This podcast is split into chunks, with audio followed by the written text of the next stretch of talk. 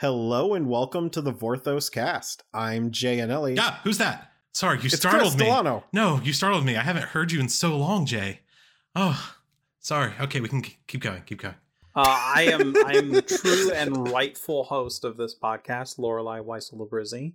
And I'm Chris Delano. I've been here the whole time. Oh, okay, okay, okay. Uh, so here we're here today to talk about the world of Ixalan.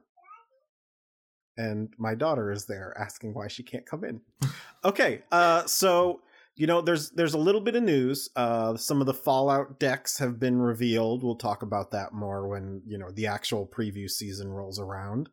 Uh, and also, by the time this comes out, the entire story for Ixalan will be out. So yeah, uh, we're not gonna have any spoilers in here if you haven't gotten around to reading it all yet, though.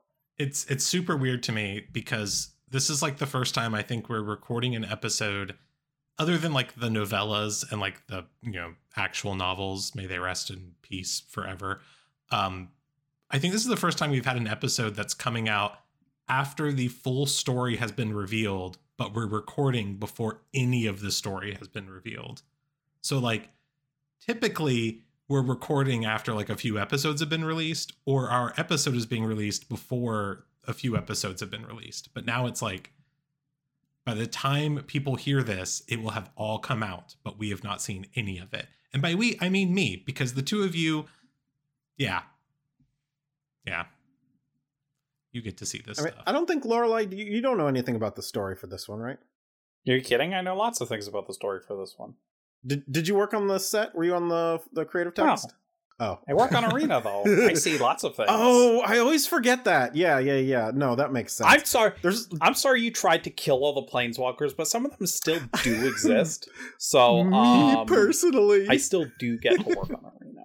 Okie doke. yeah, well, the, it- it's a good story. I I think you'll all like it. It, it it's a good one. Mm-hmm. Uh, so let's talk about and yes, Quin, Quintorius is going to be in it. He's the he's the planeswalker. I love Quint.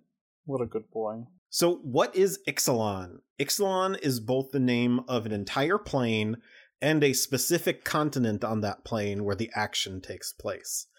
Uh, if that is confusing, just remember at one point we had the domains on Do- Dominaria, which was a part of Dominia.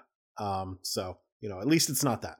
If also also if it's confusing, just remember that New York is both a city and a state, and people handle that just fine.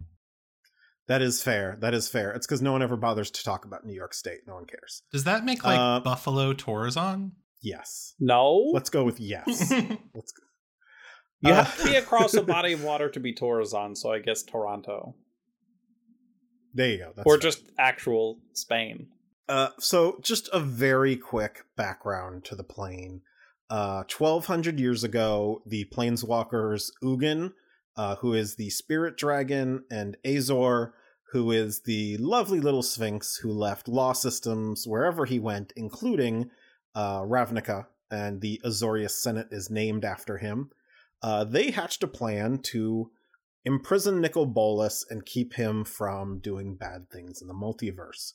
It, of course, went very poorly in the uh, story of Fate Reforged, and uh, Ugin never actually showed up for his part, and Azor was stuck on the plane uh, with a device they created called the Immortal Sun, which keeps planeswalkers in a plane, prevents them from planeswalking away. Uh, and it was powered by Azor's spark.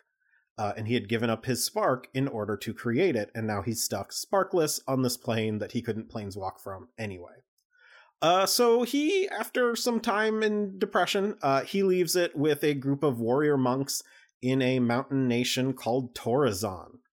Uh, Torrezon was the subject of some internal strife, and a king named Padron the Wicked, I think is his name, uh, tried to capture the immortal sun for himself. Uh, Azor showed up, y- yanked the whole thing, yanked it uh, over to the continent of Ixalan proper, uh, where he gave it to the Sun Empire of the time. Uh, the Sun Empire built the golden city of Orazca using the power given to them, uh, and for a while they did okay with the power and then um, one of their emperors got a little bit too big for his britches uh, started to be corrupted by the power of the immortal sun Damn, they got bridges on Ixalan? I, I, I would assume so it's like 15th century They're analogs britching all over the place. They've at least got breaches. We know that. Britches get stitches um so yeah, they're textiles, of they course do. they do. They literally do. I know. I know. I don't know what else that could possibly mean. Uh, so anyway, the Azor made a deal with the River Heralds to seal away the golden city of Orazca with the immortal sun inside it and hide uh, and keep everyone away from it from for the rest of time, basically. Uh, so basically, Azor came in and mucked up an entire other plane. Uh, Chris, do you want to read your little Azor blurb that you wrote because it is the best? Yeah, yeah. I, I put in here that uh, Azor the Sphinx, uh, Planeswalker, is the worst. He went to Ixalan to spread a little democracy and ended up creating a whole bunch of people who are angry at each other all the time. Um, because that's that's what he did. there's really not a better not not a better way to put it i'm going to be perfectly honest all right so let's talk about the factions of Ixalan. Damn, they got factions on Ixalan. So I I will admit they used to it's it's a little hard for me to discuss Ixalan because Chris did the Samurai Shintro, and I'm just I'm still thinking about the the uh the two part game changer episode of uh Bachelor, and uh it was so good. It was so good, so good. Bachelor slash Bachelorette are the reality shows that can sucker me in very very easily. uh so the first faction we're going to talk about is the sun empire. Uh their symbol is the threefold sun. Both the sun empire and the legion of dusk or the dusk legion uh, have like stylized symbols uh, that represent the immortal sun as their faction symbol. Uh, and they're very dinosaur centric they are uh, very much inspired by you know the 15th century aztec uh, civilization uh, they are it's a society of warriors and poets and warrior Uh, they have a lot of poets. and Mhm. warrior poets including one in particular uh, a woman named Huatli. gay. she is gay do you want to talk about Huatli? Uh, she's a warrior poet who's gay, and that covers most of her character. I mean, that's fair. She is she is dating Saheeli, who we know is on the plane uh, as of Lost Caverns of Ixalan, uh, and uh, yeah, Huatli lost her spark after uh, the multiversal wide Phyrexian invasion, uh, but during the invasion, she defended. Uh, the golden city of Orazca, which her people had claimed after the original Ixalan block. Uh, and she was able to summon some elder dinosaurs to help defeat the Phyrexians. Yeah, I, I just want to remind people to go back if you have not read it already and read the side story by Miguel Lopez from March of the Machine, wherein Huatli does defend uh, the island slash continent of Ixalan slash plane of Ixalan. Uh, it is one of my favorite like side stories we've ever had, uh, and I feel like it is underappreciated, even though it was super appreciated. It's it's just really good. So um, go back and read it if you have not. I believe it's called uh, what was the name of it? Uh, the 300 Steps Under the Sun. Yeah, Yes, that is Uh, correct. incredible, incredible short story. Uh, so some some more background on the Sun Empire is uh, ever since they lost the uh, Immortal Sun, they have been a civilization in decline. Uh, where they used to have dominion over like the entire continent, uh, now they just control three cities, and um, the current emperor Absec Ab shoot. Let me let me pull up the actual name. I was trying to remember it off the top of my head. Welcome head. back to the show, Jay. You have to pronounce some names. yeah, especially because you know, like I'm obviously going to mispronounce these because this is not going to be how you'd pronounce them under uh if if you're speaking Nahuatl. Um, I think it is Apatzec. Usually, this is where I would go look it up, but you already said you were, so that means I don't have to do anything. This is true. You do not. Not. Ah, Apatzec Inti Intli. Sorry, not Inti. Intli the third uh, is the emperor, and he decided that he wanted to kind of recapture the glory days of the Sun Empire.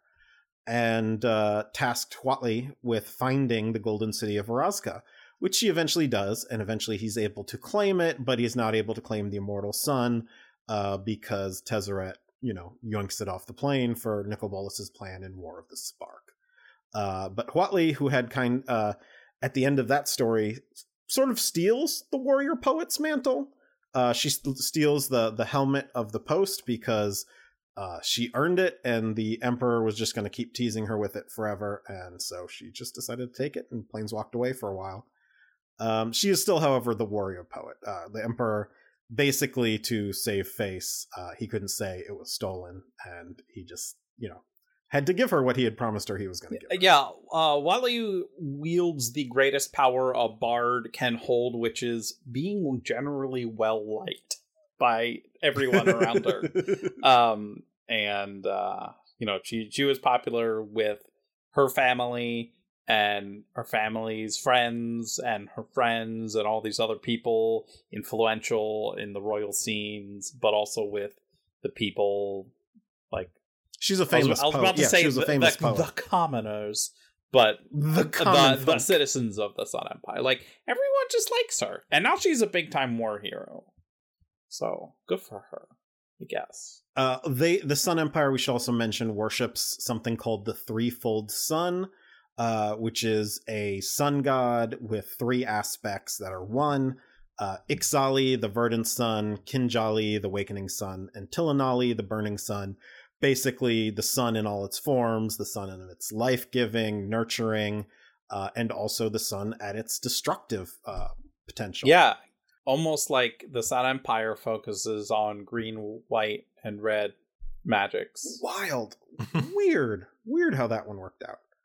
Um the sun empire one last thing about them is before uh or i should say after they discovered Orazca, uh they had the resources to launch a counteroffensive against Torrezon uh namely in something called the dawn fleet which we hear about in that 300 steps under the sun uh things don't go well because the phyrexian invasion Happens. happens and everyone everyone gets decimated during the war so there is not there isn't like a as far as we know a sun empire colony on Torrezon fighting back or anything like that right now uh, there are a couple other legends from there that we should mention real quick. Atla Palani was a uh, commander who uh, basically raises dinosaur eggs in the wild.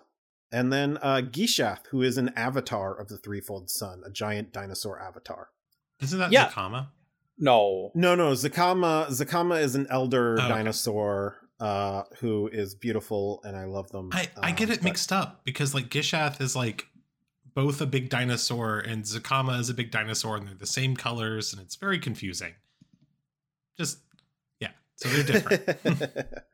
So, so like Gishath as an avatar is like a manifestation of the specific sun's power, but Zacama is like a primordial, like archetype of dinosaurness. so like Zacama boiled down to make the threefold sun, which then Gishath is representing. So in a way, um, Gishath is just a dinosaur nugget I of for- Zacama's so larger dinosaur. Gishath Gishath literally has the Sun Empire symbol emblazoned on its chest and its feathers.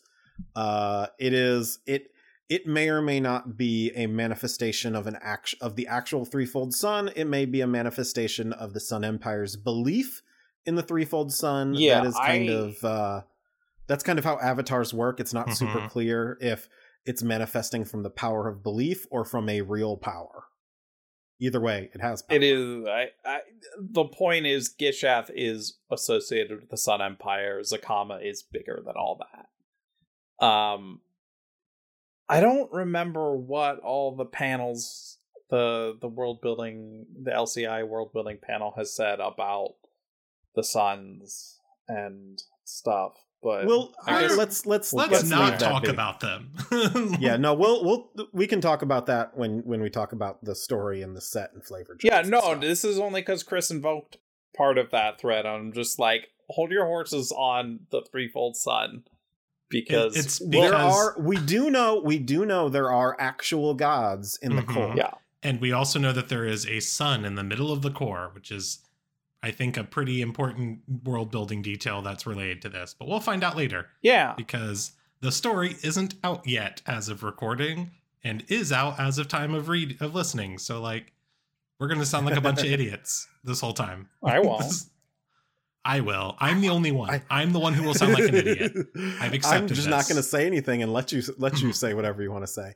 Uh, okay, so let's talk about the Legion of Dusk, which is the the counter influence to the Sun Empire. They are 15th century Spain. Uh, they were formed from the uh, that little mountainous nation of Torrezon. Uh, one of the warriors in that monastery, uh, a woman named Elenda, uh, led a voyage to reclaim the immortal sun and came back centuries later a vampire. Uh, and she gave that vampiric gift to her people to continue the search before herself leaving again uh, and disappearing to Ixalan, which is why the Dusk Legion, once they finish their conquest of their home continent, yeah, uh, follow her. yeah. She accidentally started vampire Catholicism and then left them behind, and then it turns out the vampire Catholics were like, "But what if we controlled this entire continent?" And so they did. And they did a lot of war and then decided to do a bunch of colonialism. So yeah, what's important to understand is that in the tenets of the church, and there are and there are um there are basically two different views among vampires. There are the true believers who actually believe in the tenets, and there are others who just use it as a framework to do the most horrendous things possible. It's almost like it's a two color faction with white and black and how Wow, those, those amazing! interact. Yeah. amazing how that works out. Yeah. So uh the vampires, which is almost the entirety of the aristocracy, uh, all the nobility, anyone wealthy with connections is basically a vampire, uh, as they should be. And um they are not allowed to feed on citizens of their empire. Uh, they're only allowed to uh, feed on criminals or enemies. And so, in order to have enemies, they basically need constant war uh, for the more greedy and gluttonous among them to uh, be able to really indulge the way they want to indulge. Um, definitely not comparable to, you know, co- colonialism in any way, I, I put a note here that they're uh, comparable to the Spanish conquistadors, uh, but they're not quite as evil. Not quite. They are, yeah, the They're- the they- entire They are vampire Catholicism, and they do drink blood and kill people. Uh, not quite as evil as the the Spanish uh, coloni- colonizers of the, the time period. they um the entire plane of Ixalan was basically uh, inspired from the idea of vampire conquistadors.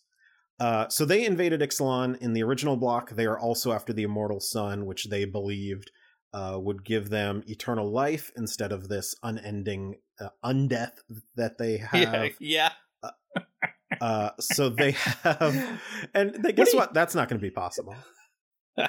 hey, you can't die. Isn't that great? All the vampires. Actually, this sucks. um, Literally. so they they invaded Ixalan uh, a few years ago in universe uh, and were pushed back by the Sun Empire after the Sun Empire was able to r- reclaim Orazca, and also because Elenda was discovered uh, standing watch over the immortal sun in the city of Orazca. Uh, and so when she saw what her people had become, she said, "Oh hell no!" Uh, and basically took one of them by the ear and dragged them back to Spain or Torrezon uh, to have some words with her people. Look what you've done. You've taken my perfectly good religion and given it imperialism. So the the so basically, Elenda, when she brought vampirism, she intended it to be like this noble sacrifice, Mhm. uh, you know, to to take on a curse in search of something noble and holy.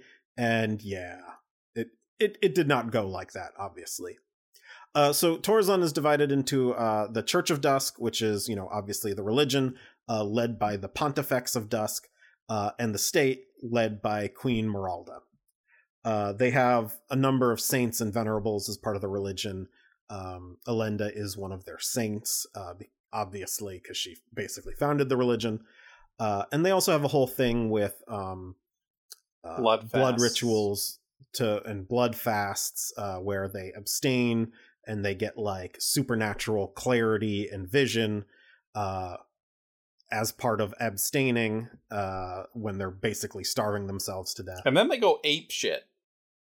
They did and, absolutely and do. go They- murder murder spree time after. It's not healthy. we have three other legends from this faction. Um, we have Mavren Fein, who is a, a true believer. He is a, a cleric, and when he sees Elenda, he is immediately Team Elenda.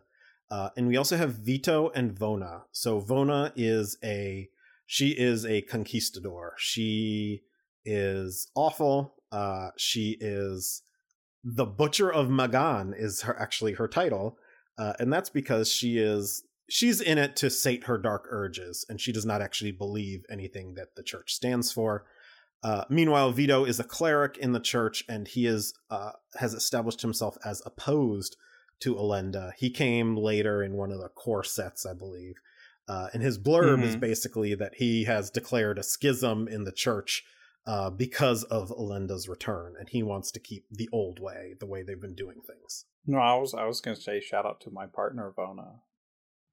Ye- uh, Who yes. is- who is a Also, real That. Vona is not the worst. who not who is not a magic card. not the butcher. of Vona is a good bean and I love them. Um yeah, so the River Heralds. Uh they are Ixalan's merfolk. They um I don't know if they are specifically like older than the Sun Empire, but there's like some implication that they are at least in terms of some of their architectural constructions. Um It it is strongly hinted by the River Heralds that uh, humanity showed up after them. Yeah. Uh wow, wouldn't it be cool if we explored what some of that meant in a new Ixalan set sometime? If- If only there were lost caverns we could dive into to discover the true history. But maybe a precursor civilization to Yeah. the Sun Empire. anyway. Um so the River Heralds live in uh you know, despite Ixalan being uh this big massive island, uh the River Heralds are mostly uh unsurprisingly river merfolk uh who live in the jungles. Um they are blue and green. Um because they live in the water and in the forest. Get it? Yep, that's that's the entire reason. Um, they hold themselves to be like the the stewards of nature, uh, and the land itself, um, and the water itself. Uh, and they they're broken up into um, are they clans? They have like uh, th- I don't know what the groups the Shapers lead are called. They're oh my god. I looked this up earlier. They're they're Bands. bands. Um, yeah.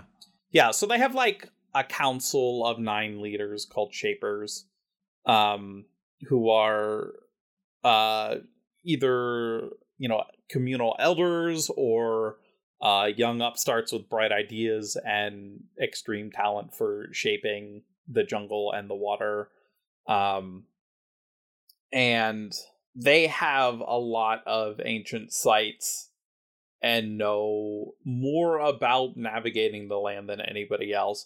And they're really pissed at the Sun Empire for their. Well, the, the Empire part of the Sun Empire. uh, the Sun Empire has built up civilization uh, and encroached on a lot of River Herald's territory. And even before um, the vampires or the pirates got to the continent of Ixalan, the Sun Empire and the River Heralds have been going at it back and forth. Um, you know, uh, like we mentioned earlier, the River Heralds were um, on Ixalan. The River Heralds were the original holders of the Immortal Sun. Uh, so there's like um, in the original block, there's a big argument between um, a lot of the Shapers because uh, one of them, Kumena, believes that uh, their original role as um, protectors and guardians of the immortal sun means that they should be the ones who seize the immortal sun's power so that they can protect it from all these other colonizers Um, he gets shoved out of a window for this. We love him for it. He's a fool. Um, and very reckless, and I like him. Um, the main shaper he loses an ideological argument with here is uh, Tishana, who's an older woman uh, who is kind of like the old wise one. Um, uh, She's the, the de facto leader. Yeah. Yeah. She's kind of the, the most respected, although I I don't think the Shapers have like a strict hierarchy. Um, No, but she is she is named after the largest and most powerful of the nine tributaries. Yeah. um, Kopala is another one of the younger ones. Um, and uh, is Tuvasa a Shaper? Yeah, she's a weird one. She's like really into the sun. She likes the sun because they needed to make her color identity include white. She is she is a shaman, but she is not a shaper specifically. We only have like two sentences on her. Yeah, I couldn't remember that commander deck came out a long time ago. Yeah, so River Heralds like to keep to themselves mostly. They also have like jade magic. Yeah. Like they have jade tokens and they create or at least used to create these um jade like golems uh to fight off uh intruders and they still use them sometimes. But their their armor is awesome. They they are, I think, visually one of my favorite societies in all of Magic the Gathering. They're very cool. I feel like they were very underutilized in the original Ixalan block in terms of like uh world building and exploration. So I'm really excited for what Yeah. happens when we go into the middle of the world and hopefully we get a little bit more uh merfolk stuff going on cuz they're cool. I like them. Especially in a non-factional set. Yeah. Yeah. they're also like really pretty. Like like these are the prettiest merfolk I think in all of Magic. uh, shall we talk about the Brazen Coalition? Oh, that would be Uh, very Yar. brazen of us. uh, so the the the the Yar the coalition uh, started as a bunch of refugees from the Dusk Legion's expansion in Torrezon. Uh, basically, a bunch of like coastal nations decided, uh, no, we're out, and you know, filled up every ship they could and sailed to Ixalan, where the Sun Empire immediately said, "You can't sit with us," uh, and kicked them out. And so they had to take up uh, on some of the outlying islands and ended up turning to uh, piracy. Uh, also, also they didn't like the whole vampire Catholicism thing, which is a great line. I, I, I love it, Chris. Yeah, I, I also kind of agree with that. I feel like if my uh, culture started veering towards vampire Catholicism, I too would become a pirate. I think that's Okay, the natural peace. response. Goodbye. Uh, so the Brazen Coalition was formed uh, decades ago uh, when Admiral now Admiral Beckett Brass crashed her uh, ship into another pirate captain. Uh, no matter what they did, they could not extricate the ships from one another. Uh, so they were forced to come to like a compromise. Uh, and both those two ships that crashed into each other and those two captains formed the basis of the Brazen Coalition and their floating city of High and Dry, which is made up of, you know, Flotsam and Jetsam and all these different ships that are uh, wrecks or no longer seaworthy, but as a collection, they all hold each other up. Damn, they built a city out of the eels from Little Mermaid. Oh my god. I thought you were going to Uh, say they built a city on love and friendship because that's what they did. Uh, there are a, a, a number a number of different uh, captains that we know of. Uh, there's Lannery Storm, who controls the Storm Fleet. Uh, Admiral Beckett Brass controls the uh, uh, the Fathom Fleet. Uh, there are also the Dire. oh my Mhm. God, There's the just- Dire just look it up. Fleet. There's the Dire Fleet and the what is the other fleet's name? It also starts with a D. It doesn't matter which one that is. They clearly aren't important The enough. Dead Eyes. Yeah. Uh, the the Deadeyes sort of look a little more militaristic because they are um, they're the descendants of like the actual military vessels that sailed. Um, yeah, the uh the pirates originated in um a bunch of a coastal region known as the Free Cities. Um so they were they were not part of Torrezon and they were uh run out. So they are they are kind of the remaining martial traditions of the Free Cities. Uh, and then we have Ripley Vance, who has set up uh, on Spitfire Bastion. So she has this island fortress between high and dry uh, and the mainland. And uh, under her, she has a captain named Vargas Wrath, uh, who actually invaded her island and tried to conquer it. Uh, and did such a good job that before she was going to execute him, she actually pardoned him if he would come work for her. and he actually likes that, so they're they're they're a good team. there is another captain on of the Brazen Coalition we should mention, and that is Captain Vraska, the talented Captain Vraska, uh, as well as Jace Beleren, uh, who is a member of her crew on the ship the Belligerent. Uh, and they so the story of the main Ixalan, now that we've gotten to them, is Nicol Bolas hires Vraska to find uh, the immortal sun using this etheric compass he hands he, he gives her uh, Vraska comes apro- across a amnesiac Jace Beleren, fresh off a battle on Amonkhet with Nicol Bolas, uh, and the two of them end up falling in love on their quest. Uh, Jace gets his memories back, and they try to plan uh, something that will get one over on Bolas. Uh, it does not go like they hope. Uh, part of that is because there's a creative team shift between the setup and conclusion mm. for this uh, which we won't go into too much here. Um, but also on, uh, but basically, Vraska and Jace find it, and uh, Vraska uh, calls in Tezzeret to um, teleport it away using the planar bridge. Uh, and Jace makes Azor go to an a, uh, abandoned island to to think about what he did. He puts him in timeout. You got to make sure you, you mention that they fell hopelessly in love with each other during all of this. I did. Jason I said they fell like, in love. But like hopelessly, it's, a, it's such a good love story that it is. It's very sweet. They're so T for T. I like them. It's it's like the highlight of the Ixalan stories for a lot of people is the relationship between Jace and Vraska. Um, it's not a thing that I think we're gonna go into in any detail. So go back and reread some of those stories and pay attention to them. Um, that is a good chunk of what made the Ixalan stories uh, some of the favorites of the fan community for a long time. Um, some just beautiful, beautiful moments between them too. I can't believe it was like six years ago now, though. Messed up. So also Malcolm and Breaches were there. They didn't get cards until later, uh, but they are fan favorite characters. Malcolm is a siren who is the navigator on the ship, and his best friend Breaches, who is uh, the cannoneer uh, gunner for the ship who yells everything uh, at the top of his lungs in the most obnoxious way possible, and also loves explosions. Uh, so he's he's basically a typical goblin. They are also in love, but not the same kind of love. They, they, they're, they're bros. They love each other. There, there's also one more captain who does not love Ixalan in any way, shape, or form, and that is Angrath, our favorite murder dad.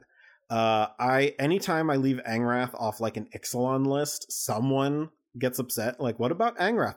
Angrath hates this place. Okay, he's never coming back here. He's not. I will tell you right now, he is not in Lost Caverns of Ixalan. He is never coming back here if he can help he, it. He okay? when he leaves, he literally says, "See you never, pathetic fools." He does eventually see every single one of those people again, but um, not on Ixalan. But in a different place. But in a not on Ixalan, right? Exactly. yeah, but like, who knows where an Omen path is gonna let out? You know? no, no, I would never like if if they did that to poor Angrath, who just wants to be with his daughters. I would uh resign. Maybe I would. I was gonna say, don't, just don't make put sure that in writing, Jay, to make him as miserable as possible if we write him in there but yeah, Angrath is is he he not coming back. He had his own he had his own ship because he killed the first captain. I guess technically Vraska did too, but uh, we don't think about that one as much. Uh, and yeah, we all love Murder Dad. He's great. That's it for the the four factions. We know there are going to be more factions uh, in the core and between the core and the surface. Uh, they're not. It's not a factional set, but there will be more civilizations uh, that we will learn about in the, both the story and as the cards come out. Yeah, we've gotten to see like a little bit of art. We've we saw um we saw some like uh like booster art, I believe, with like cat people on it, but I'm not sure if it was. Yeah, that was official. It wasn't the um. It was like so before the Ixalan sets came out, there was like a fake booster that was made with Ajani on it, and everyone was like, "What in the world?" And they've shown a real one that has a cat person on it now. So that is that is real. For for perspective for everyone, Ajani is also from uh, like Naya is very Mesoamerican in inspiration. Sort of is. Uh, so sort of, yeah, it is very Rice Burroughs by way of you know Edgar Rice Burroughs. It is a not not as good, not as well done as uh, Ixalan is. Um, but yeah, I think Ajani would have fit in fairly well. Uh, we have seen some art of some other things that are ominous, uh, like dinosaur skeletons covered in like fungus. Uh, we know Kellen is going to be there. We've seen his card. Kellen, I love that boy. Uh, we know there are gods. Uh, we've seen Ojer Exon- Axonil, Deepest Might, and we've seen art for another god whose name escapes me at this moment. Uh, we have seen, let's see, Temple. Oh, he's got Temple of Power, yeah. Um, also, we should, you know who we didn't mention? Aclazotz Oh yeah, Uh, the bat. the bat god of night, uh, who may be the origin of vampirism on the plane.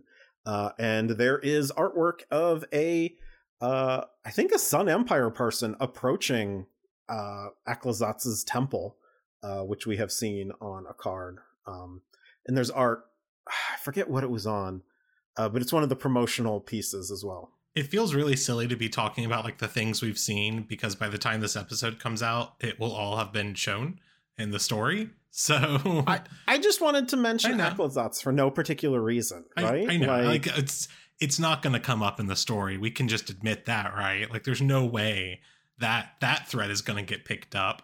Um I'm sure it will, but it is kind of silly to think that like we can't like we've seen a lot of stuff about Lost Caverns of Ixalan, but we're going to know all of it by the time this episode releases. Um so that's really a weird feeling. I'm just going to keep reiterating that cuz it feels very weird. I can't. Um, I. I mean, I'm really just excited for everyone to talk about the Beeble Empire down there. the Beeble oh, oops, Empire. Was No, I not that would be supposed to say that? That was a joke. There's no Beebles in the set. That would be fantastic. And there's like five people who, if they believed you, they would be so mad. I'd be one of the. I love Beebles. Let's talk very quickly about the elder dinosaurs. Uh, so we know the surface of Ixalan has these feathered dinosaurs. Um, the elder dinosaurs look more like uh, the the the older depictions of dinosaurs as like lizard-like creatures.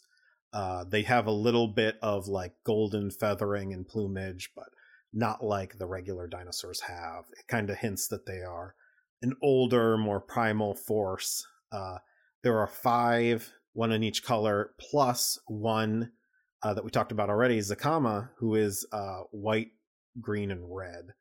Um, one of them is dead uh, because Etali was completed by the Phyrexians uh, and then killed with the combined effort of like Galta, Zacama, and Zetalpa. Uh, Zetalpa is like a big pterodon. Galta is like a giant, I don't know, Allosaurus T Rex thing.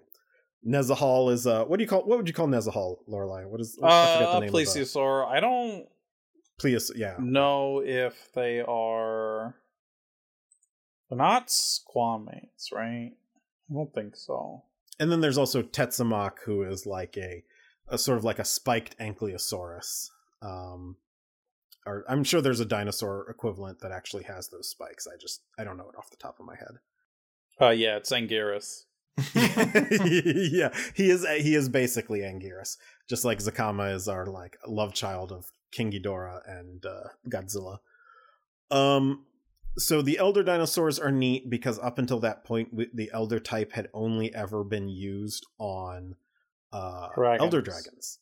Yeah, so that was really cool to see these elder dinosaurs, uh, and that elder con- conveys sort of a couple things uh, that these are like the primal embodiments of their kind.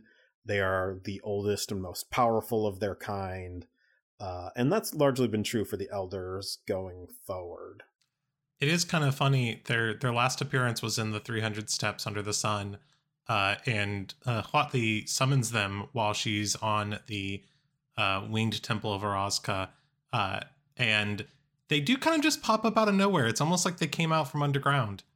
Um, anyways, I'm sure that was relevant to the story going forward. Well, I mean, Zetalpa flies in, and Zacama like had to run there, but Zacama's very big, so you know they, they just kind of brisk jogged over. And we should also be clear: Sun Empire they they they ask, they don't dominate. So when they say summon, they're like, "Hey, could you guys come help us? We're getting really fucked up here." I mean, I mean summon in like the term of like they were called and they answered. Yes. Not Mhm. summon in the term of like magic summoning, where it's like, look, I paid two black mana, you're getting into play here. Mhm, Um, mhm.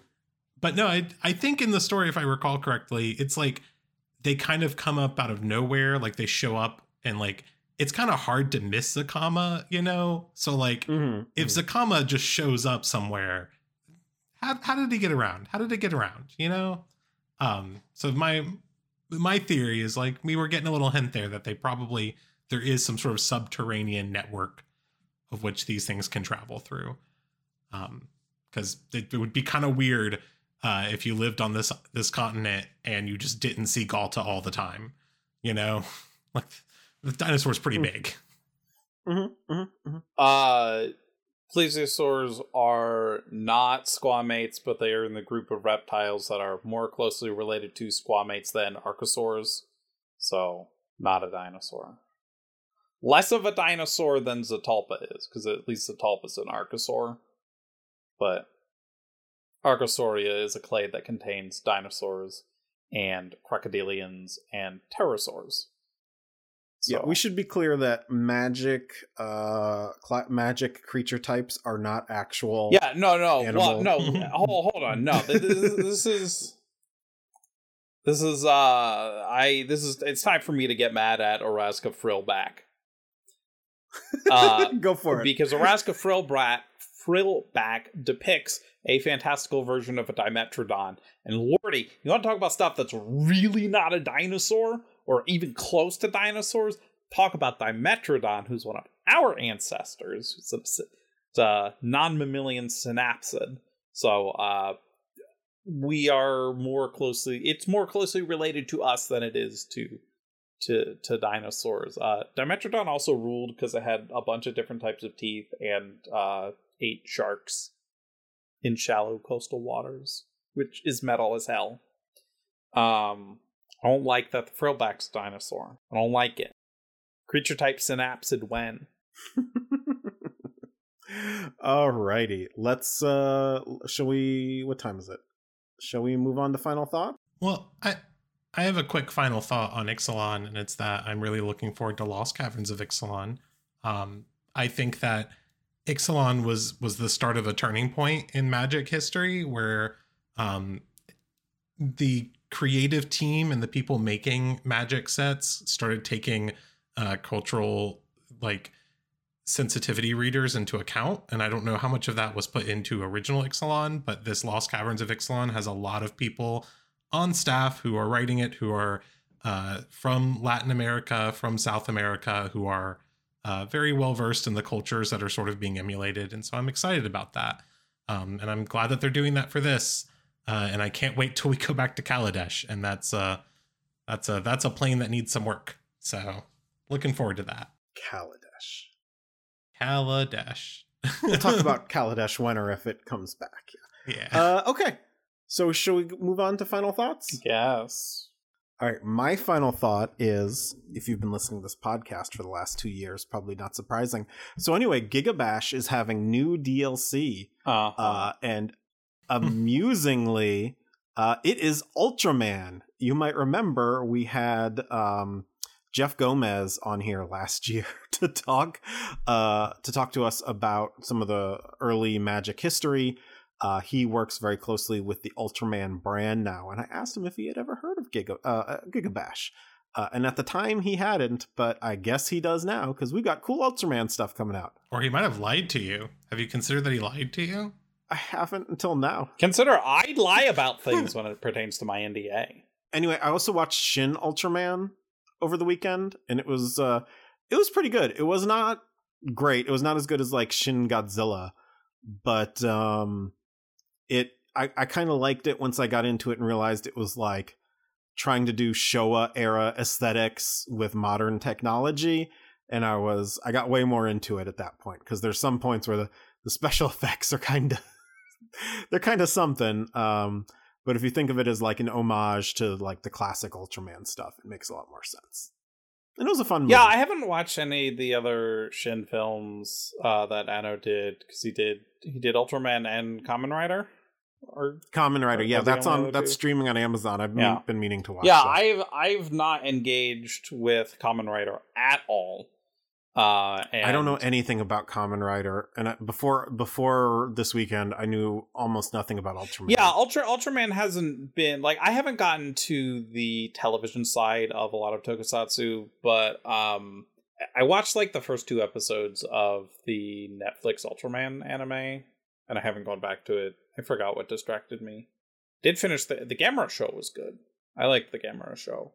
I still need to finish that. It's it's good. It I I think it really clearly understood what makes Gamera Gamera as a character, what makes a Gamera story, looking at all three eras of Gamera filmmaking and kind of distilling them into their base parts and combining them into one little self-contained narrative.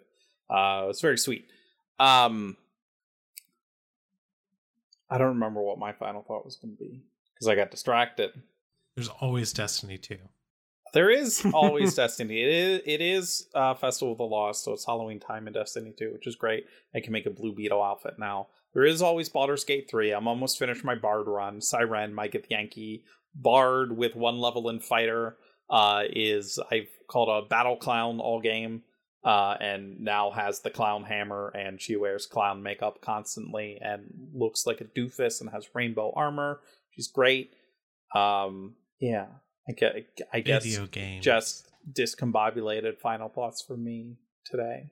uh, uh gonna gonna end the show on a downer and just say that I have been just constantly thinking about the current events in Palestine and Gaza, and it's been really rough. And it's a very terrifying, horrific world we live in, and supporting people and uh, sending support where you can is a good idea. So, um, yeah, I don't really want to talk about it too much, but it, it feels weird not to mention it because it is kind of a very huge thing happening in the world, and um, yeah, I did I did a I'm- very I did a very dumb thing on Monday.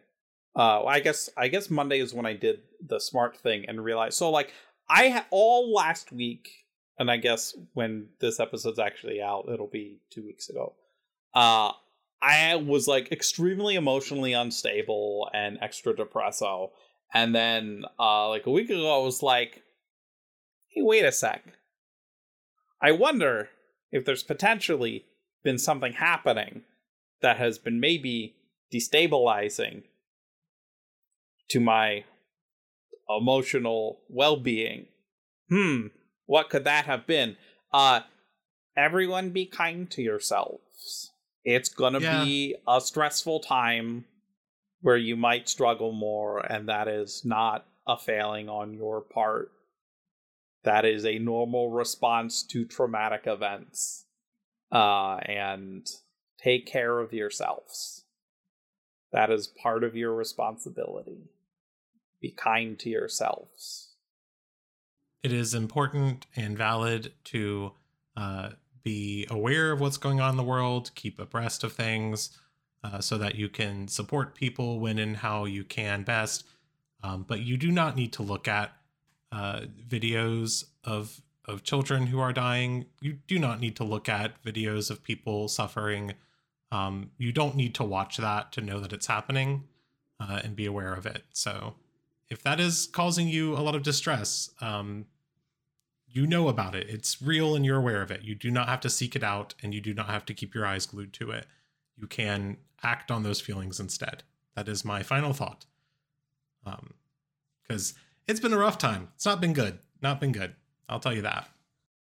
Yeah, Rima and I donated uh, a lot over the last week to one of the Palestinian uh, children's relief organizations, uh, just because it was like the, things are so bad there right now, and yeah. Well, how take care of yourself. How everybody. am I supposed to segue into asking people for money? um, you know, we could we can maybe always... this week we ask them to donate something yeah. instead. Don't you don't need to give us money right now. I think that's fair to say. If you do, you get on our Discord server. That's it. That'll be the pitch. That's it. That's all you get this episode. Yeah. All right. Thank you all for listening. This has been the Vorthos Cast.